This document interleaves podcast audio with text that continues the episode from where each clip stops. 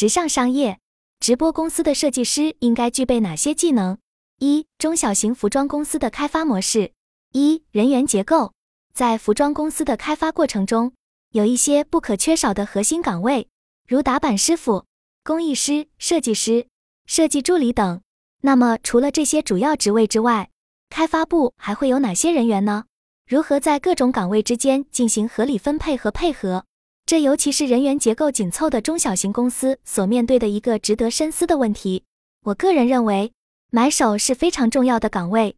对于商品管理和企划也具有重要价值，同时采购也是一个不容忽视的环节。在许多中小型服装公司中，由于开支的问题，常常会出现重要岗位的缺乏，这在初创和小规模的公司中是尤其正常的。一人多角的现象在这些公司中非常常见，目的是快速推进、快速迭代、快速失败、快速调整。所以，关于采购岗位的具体职责和作用。我认为，在数量少的情况下，一个采购可以同时兼顾开发和生产。不过，对于中小型公司来说，采购岗位的设置需要根据实际情况进行调整。二、直播模式下的开发周期及流程。现在，直播卖货已经成为服装行业的重要销售渠道之一。如果要做直播，一般一家公司的开发周期一般不会超过三个月。比如在八月份的时候。所上架最后的服装也只到十月中旬的双面呢大衣。直播销售更多的是根据市场快速反应做，现在很多甚至是拿到款式三天就可以出样，五至七天就可以上架。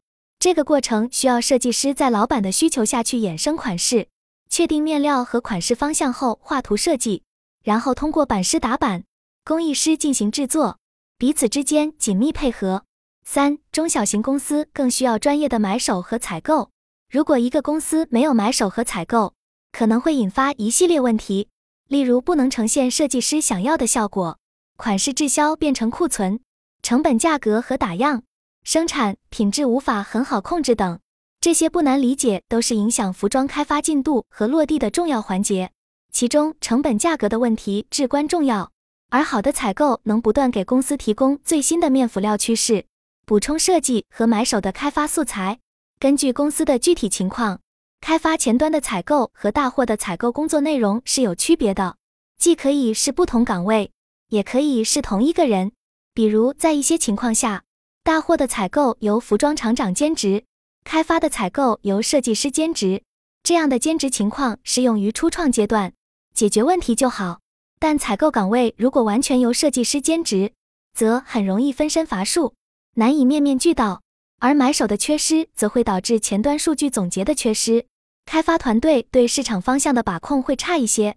虽然有时候老板可以填补买手缺失导致的方向感上的迷茫，但全部由老板个人审美把控款式，也会出现一些问题。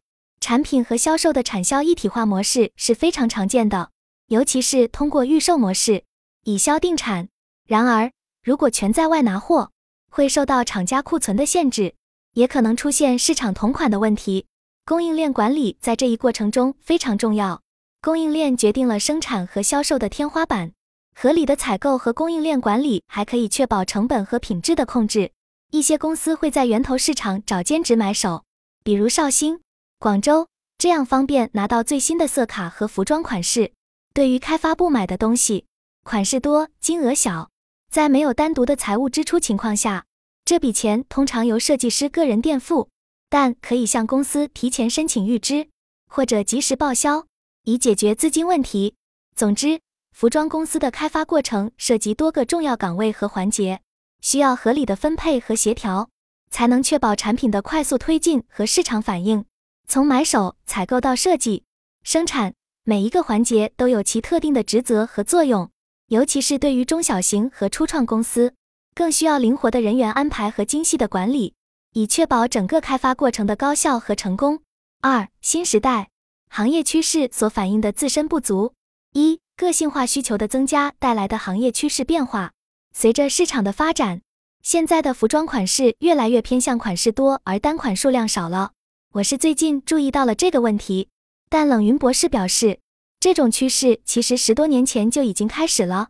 我猜测，这可能是因为随着信息时代的到来，消费者可以接触到全球各地的产品信息，选择的范围大大扩大，不再仅限于当地供应商的产品，消费者的选择变得太多了所致。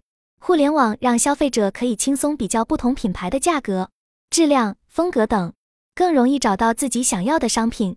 面对种类繁多的选择，消费者的个性化需求也在不断增长。冷云博士分析道：“这是大势所趋，未来还会继续发展，最后可能达到小订单批量定制的程度。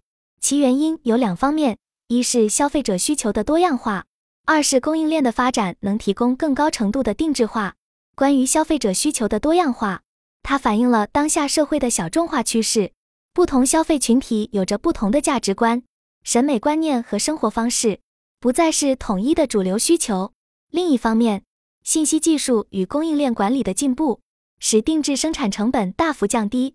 企业有能力根据不同客户的个性化要求进行小批量生产，而不像过去那样只能大规模标准化生产。当个性化需求发展到极端，也许每一个消费者都可以有完全不同的个性化款式。等 AI 和物联网更成熟之后，这种完全定制会变得可行。未来通过远程测量技术，消费者可以在线上传自己的身体数据，由 AI 设计师根据其身材、喜好、场合需求等因素自动生成最适合的服装设计，然后通过柔性生产线，使用 3D 打印等技术进行快速生产，最后快递到消费者手中。这样，从设计到生产到销售的整个过程都可以个性化定制，完全消除大规模标准化生产的限制。虽然这种需求趋势已经存在了一段时间，但我感觉现在大部分设计师对此还需要时间适应。以前一个款式可以生产几百件，现在即使是畅销款到一百五十件也不敢轻易加量，除非销售数据非常好。这主要是因为当下市场多样化程度还较低。主流消费者的美学需求基本一致，畅销单品可以聚集大量需求。但是未来市场细分越来越多，针对不同群体美学的设计需要设计师付出更多努力，难以出现像过去那样跨群体的畅销单品，这给设计师带来新的挑战。冷云博士指出，设计师目前面临的问题也因为 AI 技术在服装设计环节还没有得到广泛的应用，小批量定制是大势所趋。而且在技术上也越来越可行，也许在一两年内就会有很大发展。我认为冷云博士的观点较有前瞻性。AI 在迭代设计、自动组合、个性化定制等方面具有独特优势。未来服装设计会深度结合算法，大幅提高设计效率。一些初级设计工作可能会被 AI 取代，设计师可以把更多心力放在创意和品牌定位上，降低重复劳动。一毛半表示，他们公司的品牌已经在使用 Chat GPT 做一些初步的 IP 形象设计了。我认为目前 AI 的设计能力还比较局限，手工调整是必要的。我尝试用 AI 辅助进行绣花设计，但结果还需要很多修改，在形状上效果不佳，只有配色方面比较好看，可以完全采用。但 AI 无疑可以帮助设计师快速产出选项，进行艺术锦上添花的工作。而不适合完全独立设计。二、中小型服装公司在大数据时代下的管理缺位。据我所知，目前杭州有一家供应商已经在做定向开发，根据客户需求进行单款开发，起订量只要五十就可以开始。关于这种定向开发的模式是否可盈利，我没有具体的数据分析来看。定向开发的单价普遍会比大批量更高，而且目前这个杭州供应商在意法。四季青都有档口，所以我觉得他们的盈利空间不小。这种小批量定制对面料和款式的拿货会造成一定分散，每个订单都不大，这也是其中的弊端。而 Simon 指出，这正是这种模式的矛盾与拼供应链的地方。冷云博士认为，小批量定制是一个趋势，看谁能更好的适应，就可以抢占先机。我也认为，当下时髦的快时尚模式离不开规模化生产。但未来定制生产必将成为一个新的增长点，关键在于企业的供应链管理能力。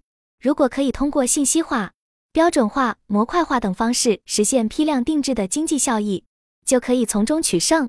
这家供应商之所以能够有信心做定向开发，也是因为对于客户的数据和信息做了深入的分析。但现实中，大部分中小型服装公司目前的数据反馈往往比较缓慢，历史数据的复盘也不够。我遇到过的数据反馈不及时的情况是，在没有专门的数据分析人员买手的情况下，生产部需要直接从销售部提取后台的数据，这中间涉及到多部门协作，导致反馈效率低下。这其实反映了团队上的不足和管理上的缺位。对于服装行业而言，销售无疑是重要的一环，而面对客户，销售也是站在品牌最前方的人。我所提到的这家杭州供应商。他们为了争取客户订单，甚至直接飞到重庆拿了一百多个样板来让客户选择。我听他们老板说，销售团队还为争取一个在深山老林的客户，直接去客户的道场现场跑业务。我认为这些销售人员的进取心态值得我们学习。他们主动出击，深入了解不同客户的需求，用灵活的方式营销产品，能够付出额外努力争取订单。随着时代的变化。积极的销售态度也体现在对产品知识与营销技巧的掌握上。好的销售需要不断学习新知识，为客户创造更大价值。具备主动性、创新性、终身学习的心态，是销售工作者不断进步的关键。当下互联网时代，销售工作也需要数字化转型，学习运用新媒体、大数据等手段进行网络营销，更需要熟练掌握数据工具，快速反馈一线数据。才能助力设计和供应链环节。我们应该利用后台工具，收集销售数据、观看数据、用户反馈等，并并规划有效的存档管理体系。只有推动标准化流程的建立，强化了历史数据的学习和分析，才能促进未来的策略制定。很多销售在面对大数据时代，会认为能力不够，自我怀疑。但我们不要局限自己的上限。因为在职场中，增长最重要的就是突破自我设限，不断学习新知识，磨砺新技能，与高手比肩而行。我们每个人都有很大的潜力，只要敢于尝试和坚持努力，就一定能取得突破。除了提升专业能力，我们还要注重团队协作、沟通表达、情商等软实力，要学会站在公司全局的高度思考问题，树立远大的理想，以承担更重要的工作角色。我相信，只要立志不倒，我们一定能成长为卓越的专业人才，在职场中大放异彩。三、哪些数据对我们很重要？当然，最有价值的数据应该是竞争对手的销售数据，因为这可以让我们作为比较分析。但一般这类数据是比较难获得的。Vivian 提到，可以通过抖音后台看到每款的月销量。如果本身已经开始在做抖音直播销售的渠道。其实，抖音后台本身也会提供相关销售统计数据，买手可以根据这些数据细致分析各款的畅销或滞销原因，以预测后续趋势。比如，我们可以把多个畅销款放在一起，从款式的廓形、颜色、尺码等方面找相似点，从而大致判断出消费者的普遍需求。比如，多个畅销款都是宽松版型，那么后续设计可以固定这个版型不变，只做面料和颜色的衍生。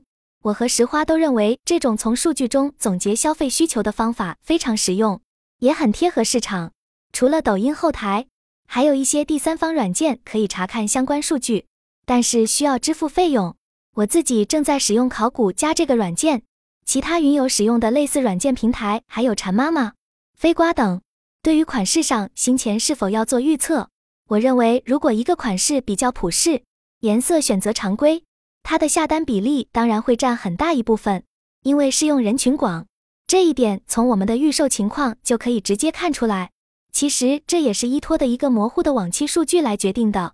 但关于款式及趋势的把握，最好是设置专门的买手岗位。我之前看过冷云老师写的《时装买手实用手册》，让我对买手这个岗位有了初步了解。但因为所在当地通过招聘很难找到合适的买手，所以一直自己在做。Vivian 提到，现在已经可以实现与专业买手进行远程合作，也许后续可以解决我很多的问题。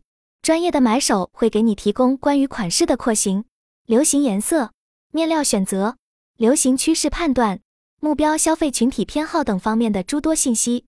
当然，也有很多公司没有买手，而是选择直接买款改版，可以直接高效运营。买版相对虽然成本比较高。但买回一个版也可以衍生出很多个不同款式后做成成衣直接销售。如果运作得当，还是很有效率的。但其弊病在于容易撞款。石花提到，他在抖音上关注的几个轻奢品牌，其实就有很多款式都是相似的，但会有个别独家设计的款式打出差异化。关于一个季度的开发量，目前我们一季大概在一百二十个款左右，这也是根据往期数据来决定的。Vivian 介绍，传统公司买手要制定一个整季的买货预算计划，结合历史数据、销售目标、数据预测等多维度的数据，来决定各类基本款。利润款、形象款的比例进行整体规划，并且一般是按季度进行开发计划的制定。买手前期给出的计划能够在款式选择方面提供数据支撑，对设计团队也是一个很好的补充。对于销售数据是否可以对公司内部完全公开，石花表示，核心数据还是需要控制在关键人员可见的范围内，比如具体的款式、销量、单价、退货量、成本等数据。在同一公司内部，大家对哪些款式卖得好或不好，还是有个大概判断。因为我们能比较方便获取的是自己生产的大货出货量，所以这些数据其实是比较好获得、整理并进行分析的。最后，关于流行趋势报告方面的数据，Vivian 表示他们会购买专业报告参考。当然，报告提供的流行趋势还需要各家根据具体品牌的市场定位和目标消费群进行适当调整。比如某些群体对流行反应相对滞后的，不能做得太激进。他建议中式风格的品牌可以同步参考一下国内的趋势网站，比如 Pop 和蝶讯。WGSN 的报告也是比较专业全面的，里面有具体的趋势预测部分。合理运用流行趋势也需要很强的专业判断能力，需要我们进一步学习。三、制定开发企划。一、开发企划需要关注哪些数据？我们来到最后一个话题。关于如何制定开发计划、计划的执行和快速反应能力方面的讨论，Vivian 介绍，传统服装公司的组货采用倒推的方式，比如去年销售额是一千万，今年目标是一千二百万，那么买手就需要购买足够的货物去达成这一销售目标。我们还可以根据目标销售额，再用平均客单价进行倒推，确定需要开发的款式数量。这里的平均客单价是指过去一段时间里。每张订单的平均价格可以从企业的历史销售数据中统计得出。有了这两个关键数据，再结合产品的复购率、用户增长预期等因素，就可以算出需要开发的产品数量，形成完整的组货计划。关于今年目标销售额增长百分之二十的完成途径，Vivian 认为需要根据去年数据判断是通过加大单个款式的订单深度来实现，还是增加款式数量。所谓深度，就是每个款式的生产和订购数量。如果去年数据显示有几款畅销产品现货严重，可以考虑加深这些款的订单量，以满足市场需求。如果各款销量普遍不错，增加款式数量可能更合适。要综合评估，无论哪种方式，都需要考量产能规划。单增深度也好，增款式也好，都对工厂提出更高要求。二、开发企划如何落地？如何在企划外加入快反产品？关于企业销售增长目标的制定，传统公司的销售增长目标往往是由高层经营决策来确定，比如考虑到新增店铺或老板直接下达更高销售指标等因素。增长目标的制定通常要考虑多方面因素，比如行业平均水平、过往增速、竞争对手表现、未来市场潜力等，还要评估企业自身的实力。设定一个渴望的增速与合理的增速之间找到平衡。有云友认为这过于理论化，但只有将理论学习与实际工作经验相结合，做好市场研究的基础上，才能制定切实可行的计划。当然，计划不仅是用来执行的，也是用来打破的。除了组货外，传统公司是否还会有计划外的额外加款？当然会有，但要考虑加款原因以及买手手头是否还有预算。加款通常出现在组货后的阶段，一是追加畅销款，数据表现良好后进一步加量满足需求；二是补充款式上的空白，发现某些类型产品开发不足后可以快速加码；最后则是针对市场上出现的新热点推出相关款式，这需要买手调配资金或向公司申请增加预算完成。在企划外加入快反产品，强调了执行的重要性。需要我们建立与市场同步的快速响应机制，如季节性调整、热销产品的迅速扩产等。对于新型公司如何预测销售增长，Simon 认为增长本身是一种必然，但对增长幅度的判断难以把握。Vivian 认为前期先要有大致规划，控制好增速，因为增长过快也不见得是好事。初创公司可以根据市场空白、客户反馈、社交媒体曝光量等信息，制定一个希望达到的增长预期。但具体如何落实到执行，还需要进一步的运营体系支持，保证增长质量。否则，盲目扩张很可能弊大于利。初始增长快速的企业，后期扩张时没有及时调整增速是很危险的。过快增长会考虑一家企业在人手、精力、产能等方面的能力。他遇到过订单量爆发性增长，但供应链跟不上，最后积压的货物客户都取消订单的情况。员工能力跟不上会导致产品质量下降，高管精力无法集中，直接影响公司治理。产能不足则使订单积压和用户流失。所以增长还要考虑实际运营能力，有稳定的合作工厂支持效果更好。稳扎稳打才是长远策略。增长要持续、有序推进，而不是一时爆发后快速回落。在当前市场环境下，稳定发展最关键。不同发展阶段，企业还要采取适合的策略。初期可以快速迭代增长，但规模到一定程度后，适当调整速率和市场态势十分必要。近两年市场过山车一般，能守住基业就已经不易，冒进反而可能亏本。发展初期，企业应该快速验证产品市场契合度，迭代更新产品，但后期要认真考量产品生命周期，根据市场需求调整产品线。综上，我认为企业在制定增长规划时，既要有理想中的雄心壮志，也要积极寻找稳定合作伙伴，做好人力、产能等各方面保障，合理预测市场需求增速，不能盲目追求高增长而忽视风险。既要主动出击抓住机遇，也要兼顾可控性，稳扎稳打，这样才能长远发展。不同公司要因时因势制定适合自己的增长策略和实施路径。一方面要灵活运用数据、AI 等新技术辅助决策，另一方面还要保留传统企业实业与诚信的初心。我相信，只要我们对市场保持敏锐观察，并秉持积极进取的心态，就一定能在这快速变化的时代取得成功。